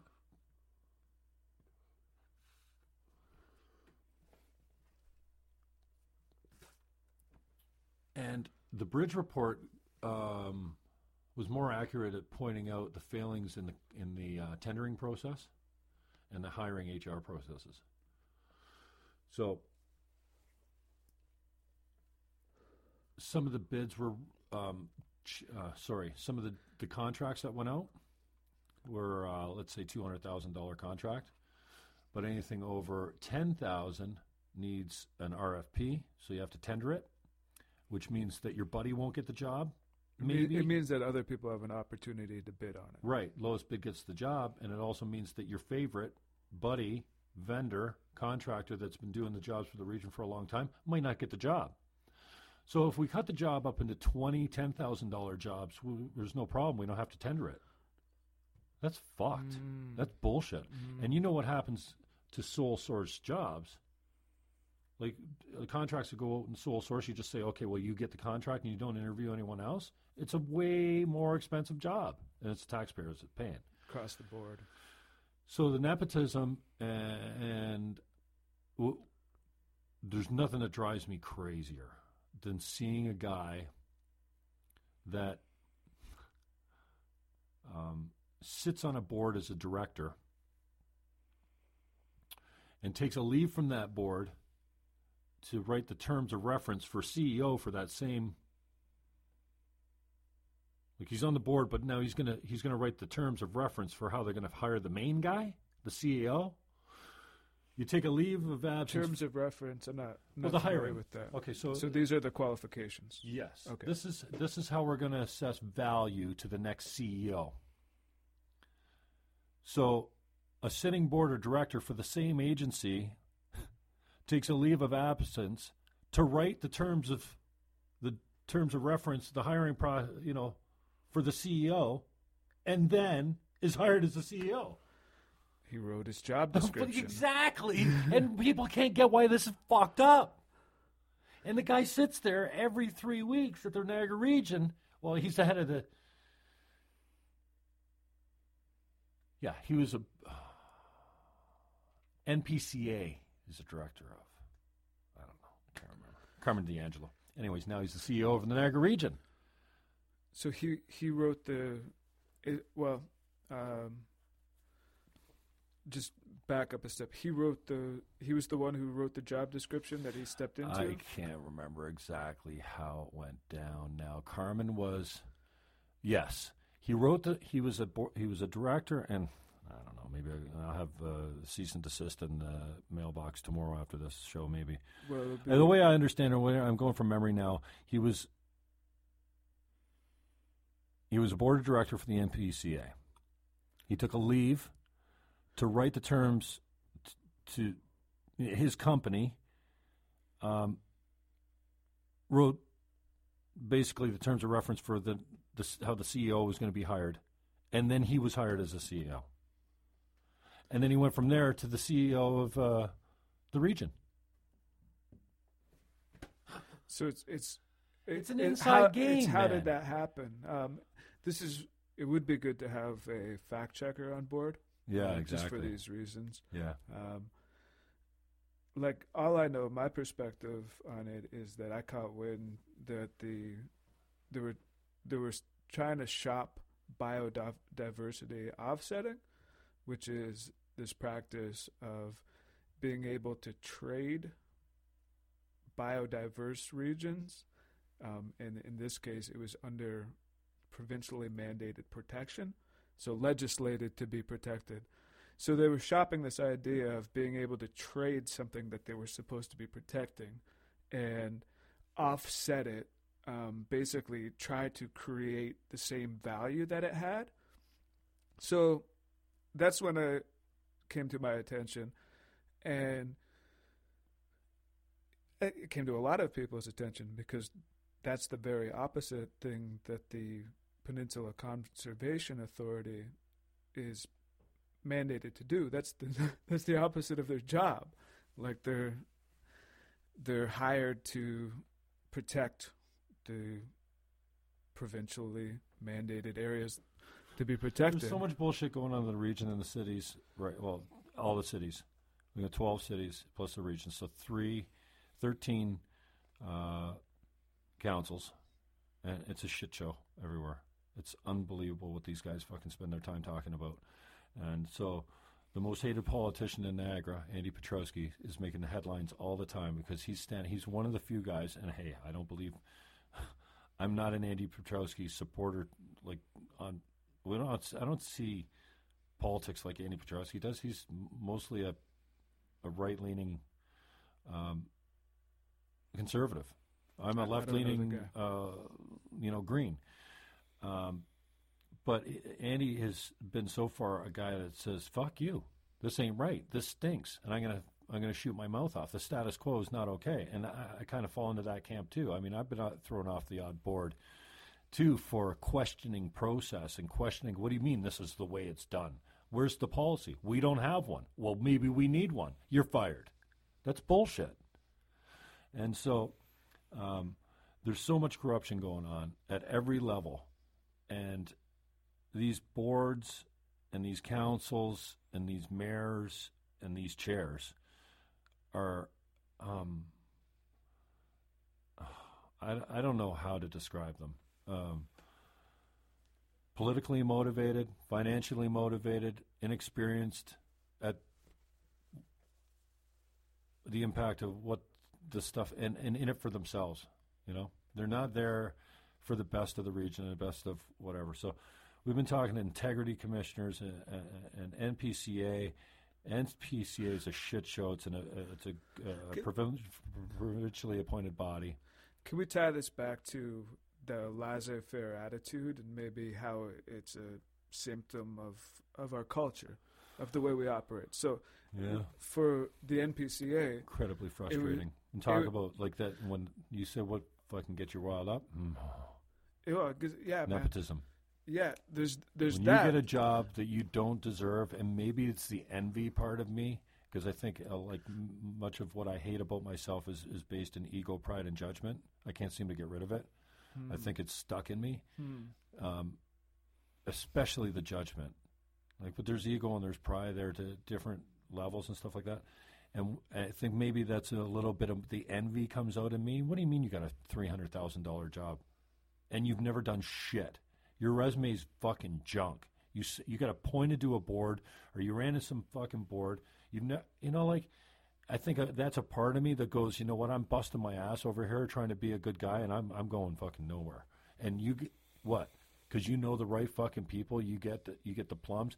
I think there's a little bit of that there, but there's nothing that grinds me. That's not fair. That means somebody that actually deserves that job, and it's not me.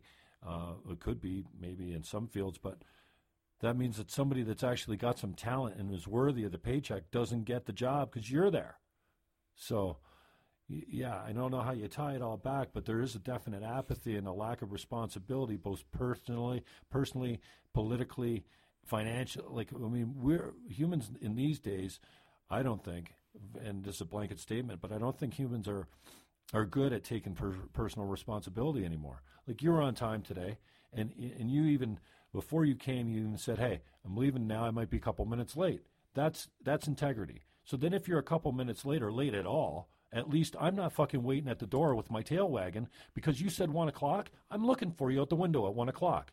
That's what a good host does. He's ready when his fucking people show up. we operated with respect. Yeah, and I'm not going to be fucking sitting at the door for a half an hour with my tail it doesn't wag for more than 12 minutes, uh, more than two minutes now. If you're late, you're late. You're L A T E, man. Don't fucking disrespect me like that.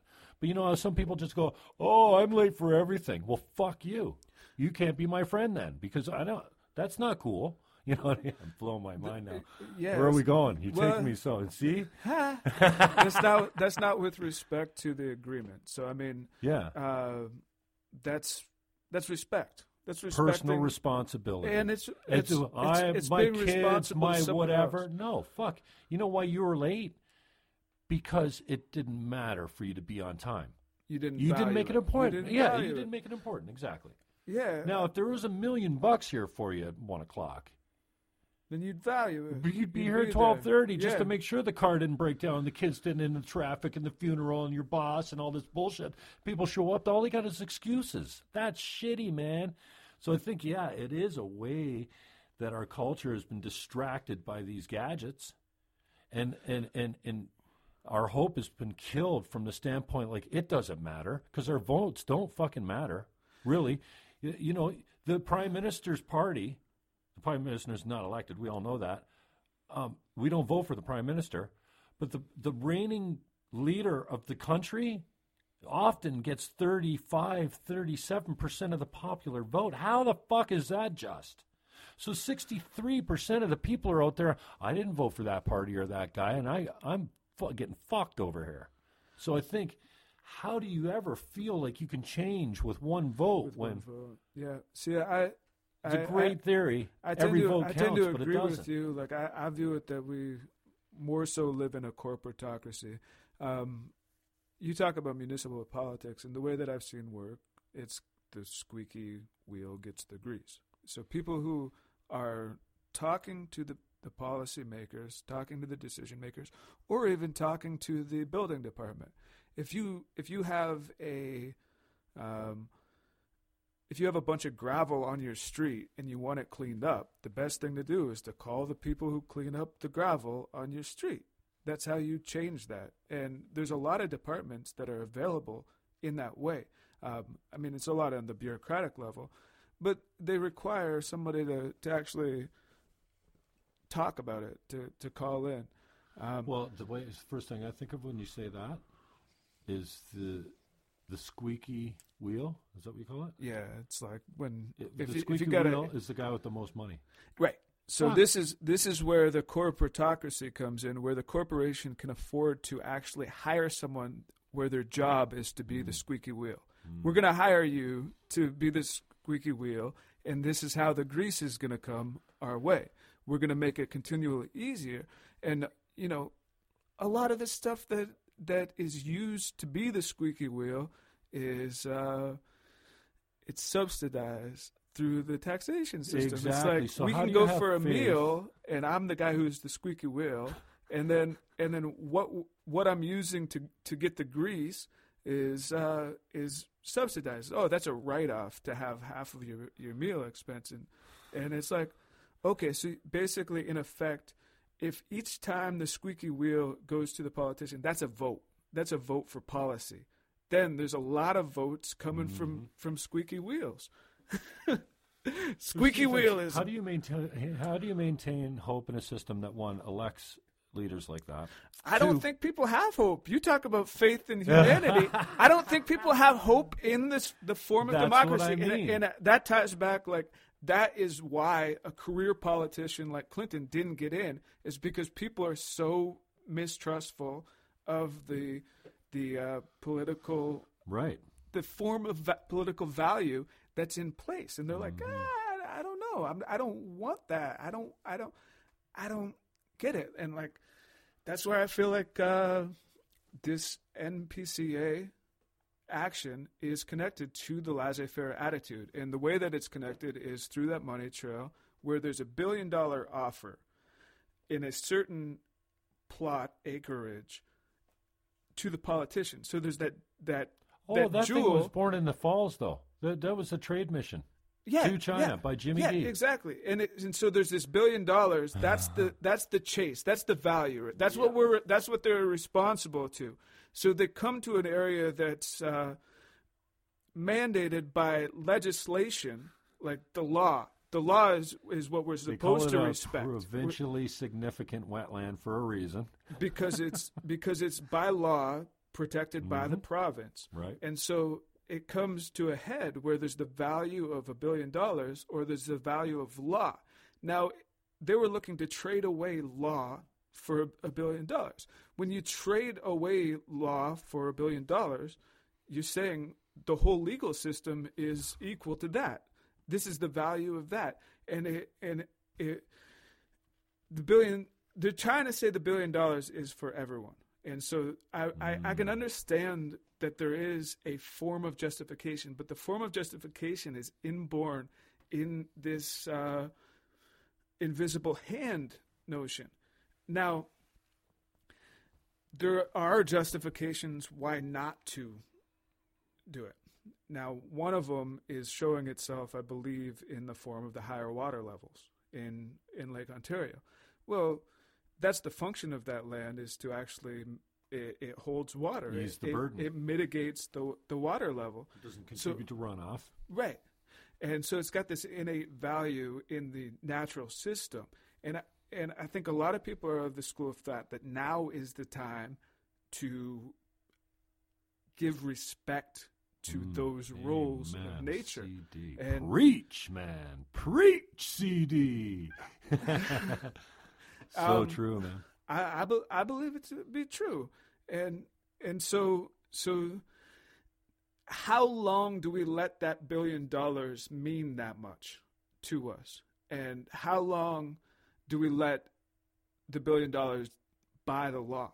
Because that's what's happening This through is the Samsung deals with the green energy. Samsung deals. There's a crazy anecdote about in Ontario, they legislated to have uh, green energy in like Mhm. subsidized by the government because we're like this is a social good. It's good if if we're not killing ourselves. They find a way to lung cancer. send the money to their friends every time. I don't know about. Yeah, I mean, this is this is what kills me with the anecdote is that people moved to Ontario to start green energy companies. People from Italy, um, they moved here to start that, and then it was the World Trade Courts that challenged the law in Ontario, saying basically you can't legislate to favor your own people. Um, you have to only legislate to be equal among um, trade people. Well, that might be true, but anywhere that public power is, well, you have to keep the power public. You can't sell the contracts to private corporations. Yeah, Fuck. exactly. Corporations they're not publicly accountable to. No. they're not publicly accountable, like in a real way. So I think it all is coming back to that question of personal responsibility. What'd you call it? Tying, what were we tying this whole conversation into again? To the laissez-faire. Yeah. Now attitude. explain that. So, expand on Laissez-faire it means bit. basically do I what I f- want. Oh, right. Um, so we're talking about doing what you want. If if I were to be But late, I always thought laissez-faire was like, uh, who gives a fuck? Like I'm Yeah, just fucking, you I know, think- I, I don't care. yeah, that's Like, uh, There's no impact. it's got that connotation. Right, okay. It's it's do what it want. It's it was used to describe the capitalist system that leads to less and less regulations. Um, so it's basically anything goes Okay. mentality. And so with the anything goes, there's also that strong like urge if I want it to happen, it should happen because it's anything goes, you know? And and then and then uh you don't have to respect agreeing to be here at one. I don't have to be I don't have to be here at one because it's anything goes. Um and then in that process So where does that lack of integrity? Where is that? Like, I don't think we've always been this way. I think you know we're we're not at a crisis point, but it's almost like a, it's like a, this is a, a fatal flaw of humans right now, and we're all suffering it. It's like the death of God. Well, what the fuck do you think was going to happen? Your society is built on a higher power. All the laws and all the beliefs are all centered around uh, like mostly a Christian God, and then God dies, and then what the fuck do you think happens? What's Like, isn't that Nietzsche? Uh, Wasn't he the guy that said He, he's, God he- is dead? Well, he had his madman run through town proclaiming that God is dead, and um, so now we have our madmen proclaiming that capitalism is dead. So when a system of values goes down, something must emerge to replace it. I believe that to be like physics. If if uh, if something is falling in the air, um, it displaces air, and then the air takes the place of where that, Mm. that thing was. So we've we've been under the divine right of capital. Basically, the higher power is capital. It's the the demarcated notes of currency, and um, we've worshipped that. Like, I, there's this idea in Jungian psychology that the archetype of what's important to a culture is denoted by the highest buildings. So if the bank building is the highest building, which, which it is in What most cities, Comparison, yeah. it, it it shows what we value.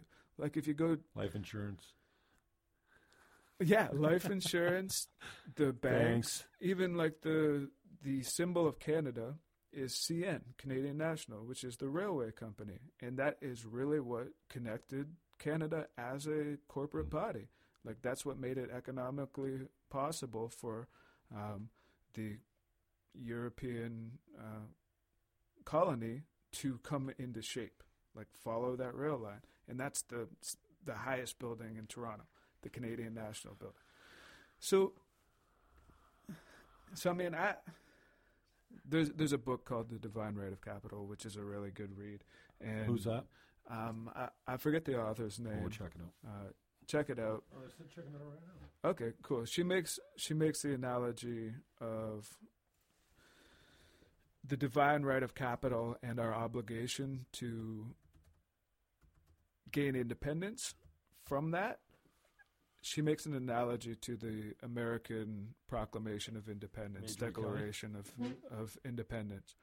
So basically, we've got taxation without representation Oh, um, where the the corporations are using the public good and the common the public is not um, represented in that And there was ten protesters when uh, D'Angelo was hired as CEO at the Niagara region from his job at the NPCA that he got by yeah. Anyway, i so think yeah, there's I- ten protesters. So yeah, that I mean, these are the people that are educated and actually care. the, the demonstrators Yeah. see i like demonstrator better i think protest has been bastardized i think that word has been bastardized demonstration is the root of democracy where people um, stand up for something that is the squeaky wheel. That's squeaky wheelness. So there need to be demonstrators. Divine Right of Capital by Marjorie Kelly. Um, very, very good read on the system of values that we find ourselves immersed in. And some people uh, have noted that there's a crisis of trust with that system. And that, I mean, you, well, I think in Ontario we, we have a healthy dose of socialism that keeps us balanced. But Liberty for me, not sure. not for thee. I, Chapter five. Principle of Liberty. I'll check that one out. Thanks, CD. yeah, man. Um, so yeah, nothing turns me uh, cranks me. Obviously, with our discussion has changed a whole dramatic bit since we were just talking earlier about nice things, and then you get me into local politics, and It's, there's a lot of anger there. yeah, um, and justifiable. Like you're saying, there were ten people who demonstrated when when this person who f- wrote his own dis- job description stepped into it, and those was when he got hired as the region CEO. First, he went like this move, and then he went okay. Then he went laterally. he's like, "What's he know about? Like, this is a it's a billion dollar corporation, isn't it? The region? I'm pretty sure. oh, it's got yeah, to their budget I think is a billion dollars. It's got to be. There's half a million people who live in this region, um, and yeah, I, I mean, I, yeah, okay, yeah, So yeah, that that gets me cranked up, and there is anger there, and I kind of think like my talent is engage. I hope it's engaging people in it. It's I hope it's like I leaked the bridge report. I got my hands on it. I'm like, fuck this. I don't care if the OPP's investigating. I'm leaking this thing because it's people's right to know, and they don't know, and this stuff is being suppressed from them. And what the fuck for? Oh, there's an investigation going on. Who cares? They're never going to fucking convict anyone of fraud or anything that's going on eh, with what's in that report, guaranteed, because they've covered their tracks. They've closed those doors and buried the files and as much as they can, you know. And that's uh, again, that's my resigned, cynical attitude towards politics because, you know, they all say you can't bitch if you don't vote. Well, yeah, you can, and most people do because most people don't vote, and everyone bitches. And I say, you know what? Forget voting doesn't matter. Vote for yourself. Like, don't sit on the fucking couch and just go be a lemming and run up there. Run it as an independent and vote. Do you know how many times I voted for my name? Like, I want if I'm going to make a difference, it's going to be because I'm putting a scratch beside my name. I'm voting for me. That's the way I plan on making it. Well, I mean, it's the But only to- avenue you, that I've you're used. talking literally vote for yourself. Yeah, Well, then we'd all have to run. we'd all have to run for Yeah. I mean, I think a lot I of mean, people. if that was the mentality of most of us, then at least more of us would be involved. I think Even if you weren't running literally. I mean, you know. engaging and, Mhm. and yeah there's this idea like a lot of people say like uh, i i'm not political and, and it's such a it's a crock. It's a crock. It's a Like, lie. Innately, And our- you know what? The, our most powerful lies are the ones that we actually come to believe that are just bullshit. But that's And you- come to mean that means I'm not engaged in civic conversation. And it's like, well, that's not a good thing. Like No, basically you've relinquished your right to be a citizen. I think we should all be, be better as citizens by calling each other on our bullshit. Right? So when you say to me, "Hey, um, you know, I can't do I, I can't do that tomorrow because um, um, I have a fear of heights, and that's not good for me to go there tomorrow." Well, what do you mean, CD? Because you and me climbed that tree yesterday. We're 300 feet in the air. You don't think that's high? What? That's you're not afraid of heights. Oh, and then you're like, oh, you're caught. You're caught. You're like, oh, well, really, what I meant to say is, I'm, I don't want to do it for whatever reason, but you've labeled it with this excuse that's a fucking fabrication and a lie, and your friend knows it's a lie. So for him to say, okay, well, maybe next time then, is is disingenuous. It lacks integrity too. So I think we would all be better off if we just went, um, you're full of shit, bro. with love and respect. I you think- know, because so many of us are walking around brain dead, so attached to decisions we made about ourselves and fears that we suffer from the age of four or five years old when something traumatic happened. You know, you were running through the sprinkler and you stepped on a bee and your leg was on fire and something was wrong. You made a decision right then and there. You're going to wear slippers around your life for the rest. You don't go in the grass without shoes now. You're careful.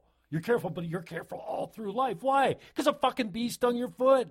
This is what we do as humans. I think it's interesting, right? So you go, oh no, I don't do those things because I'm too careful. Well, no, you weren't careful the other night. Oh, well, that's different. Okay. Well, it's different, but your lie is bullshit. But it's and a- you believe it. a- and you're trying to sell it to me, and most people are like, "Oh yeah, yeah, you're yeah, you're that way," and they they stroke you, and they give you evidence, and you can find evidence for that lie everywhere. You could also find, more likely, more evidence for the the truth, which is opposite of the lie, which actually proves that it mm-hmm. is a lie, and so you can find just as much evidence. But you- you spend your time finding evidence for the lie so much that you're. It's like, you know, an analogy is, you know, cold beer here, you know, guy with the. I don't want to say the girl, right? The guy with the, you know, selling the, vendor. cold beer. The Yeah, vendor. vendor. going up and down the town. It's cold beer here. a hawker. That you're hawking your lie, right? And most people are buying. They're going, yo, oh yeah, oh yeah, oh, and you're. We want your cold yeah, beer. yeah, we'll pay double. And they're like, oh, validating your bullshit lie that you're trying to sell to them. I'm afraid of heights. Whatever. I'm always late. Whatever, whatever the lie is, right? Yeah. And so you find mean- evidence and you sell that, and then once in a while, one of your good buddies will go, "That's bullshit." Don't try and sell me that fucking whole tray is all full of bullshit. But I I'm mean, that- not buying it. Yeah, if if if it if it was a scenario where the hawker is like cold beer, cold beer, and then you're like, I'll have a cold beer because I like cold beer, and then you looked at the tray and there was actual bull's shit in the in the cups, Yeah. See. I would not buy that. I would not buy that. Stop selling your bullshit, hawker. Amen. CD. Um, So yeah, it's. uh I think we could go a long way with our personal responsibility, and it goes back to this laissez-faire, uh, laissez-faire attitude. Is how- what do you call it? Laissez. Laissez laissez-faire is Yeah. it's a French term, and fair means to make. I don't I don't know what laissez-faire. It sounds like lazy, but um, So yeah, it's. uh But you know what? Everyone's different in their own way, and this is about acceptance and tolerance and, and living like Jesus. If you think that, that that was a pretty cool way to live, um, absolutely. like I, yeah, I struggle with my faith and all that kind of things. The one thing I will try and always do with anyone that I'm with is try and draw some commonalities, some things that we share. Well, one, we're human, so we all share that, and I think we lose track of that too. Like we don't care about our neighbors anymore. Like uh, you know, our our communities are disintegrated into these silos of individualism, and it's fucking killing us. And what the only thing that it gives you any joy really is when you make a difference for someone. When you like, I think, and I think that the the, the opportunities for that are well, they've been stripped from us. Number one, and then and we don't go seeking them either because it's such an egocentric society. With you know, you have to have a job to pay the money to to get the food, and that sucks. Um, and everything's so expensive. Like all the, you know, you go look at the prices of natural resources. It's hydro, and it's gonna it's going crazier. It's gonna get way, and and it's all because of government inefficiencies and corruption and graft and payoffs and stuff like that. And and also and, us turning away from each other. I think you I think you're right on to say that like we turn away from each other. We go into our own worlds and we don't even in, engage with the people around us. Um, and and so I see that, and it's yeah. it's very much incentivized for us not to. Um, but I think mm-hmm. there are natural incentives that come from loving the people who are in our world. Yeah, uh, the payoffs are great, but we don't. Again, and it, um, yeah, you're going to hit the same point. We don't get enough experience with that. We forget what it feels like to help and love someone that's a stranger, like you know. And then people are just so, so shocked. Like, you know, I'm trying to be the guy that goes above and beyond. Like, doesn't just hold the door, but you know, like, like has grace for people and time and is respectful and you know, and you don't see that out there much. And you have to create those own, those own opportunities for yourself sometimes because if you don't, you forget what it's like. Your connectedness is isolated. So from a standpoint that you, we don't say hi to our neighbors. Fuck, we used to have to live with them. You know, we used to grow food together. We used to farm together. Our kids were spent all day together. They're, you know, like it's so different now, and I'm not saying it's well, all. Our, our it's neighbors all wrong, were probably wolves at sometimes. At some time, we would have been in the forest, and there would have been like our neighbors were like deer and wolves, and and hmm. uh, you know if, if we had a farm. Um, with that, like Louis C.K. comes to mind because he, he presents the op- opposite point. It's just like I don't want to say hi. I don't either. Right. yeah. And he's just like, and then how do you, how do you, like, even if there's some sort of great connection point to be had if you make the time to engage with someone, how do you overcome the walls of, I don't want to do that, uh, to actually get to that point?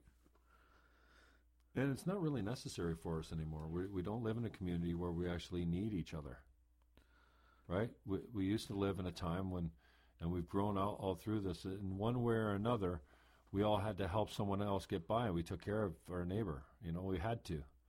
You know, it was a, and and we're not in life and death situations anymore either, which is, you know, I don't know. It's a great motivator. Yeah, and I think it was Rogan said on his podcast one time something about um, uh, there was like a an issue that they were discussing and I think he was making it like, you know, this wouldn't matter if food wasn't plentiful. In other words, this is only a problem because we've got nothing better to talk about, or or our lives are so stable and so easy as far as sustenance goes and staying alive goes. For most of us, uh, we're not just getting by, but if food was not so plentiful, we and that was our main concern is we had to grow and take care of ourselves every day. Instead of going to the store and buying it then this wouldn't be a problem. I thought that was a cool analogy from yeah, the standpoint it's, that it's there's strong... so many things we don't have to worry about. You're right. talking about electricity. You throw a light switch you don't understand where it comes from. And when you really think about it that energy is worth far more than we're actually paying for it in dollars and cents as far as what its social impact is what its impact is on the health of society. Like if we adjusted, if we put all the costs for the electricity in there from the standpoint of public health and uh, you know, all the all, if we really included mm-hmm. all the costs of the electricity getting it to your light switch, it'd be three times what it is now. But just like burning at, fuel, it's bad. It makes you have asthma. Like stop putting carbon in the atmosphere or whatever it is that we're breathing. Look at the uh, the hydro generating plant that was built. People died in building that. That's the real cost of making that. There was a huge civic project that had to be done to make canals to divert the water from from the river, and so there was a lot of teamwork that had to be made to to make it possible that our light be running from the running water, from what was once running water. It's now a currency of light and heat. Um, and I'm digging in there. Where where did that thought come from? Well, it isn't isn't true because a lot of our power is still coming from From, from uh, gas powered plants, and um, you know that whole hydro game is, is so nuclear. another rigged nuclear market as well. that just doesn't. Oh, and we skipped this over. Um, when you build windmills, you have to own the public power afterwards. If you're going to invest in anything, you invest in public power. You don't sell it, and that's what they're doing. They're selling it off now. You know what I mean? Um, where were you going? Did we circle back? Did you forget? We double forgot. Time for a beer. Ah, I always use the brain fart as a a signifier. a re-kick. Yeah. Three forty-seven. What we got? Two hours, CD. All right, let's take a break. Let's go for a smoke and get a drink of water and uh, CD. refresh. Uh, but we were. Oh, the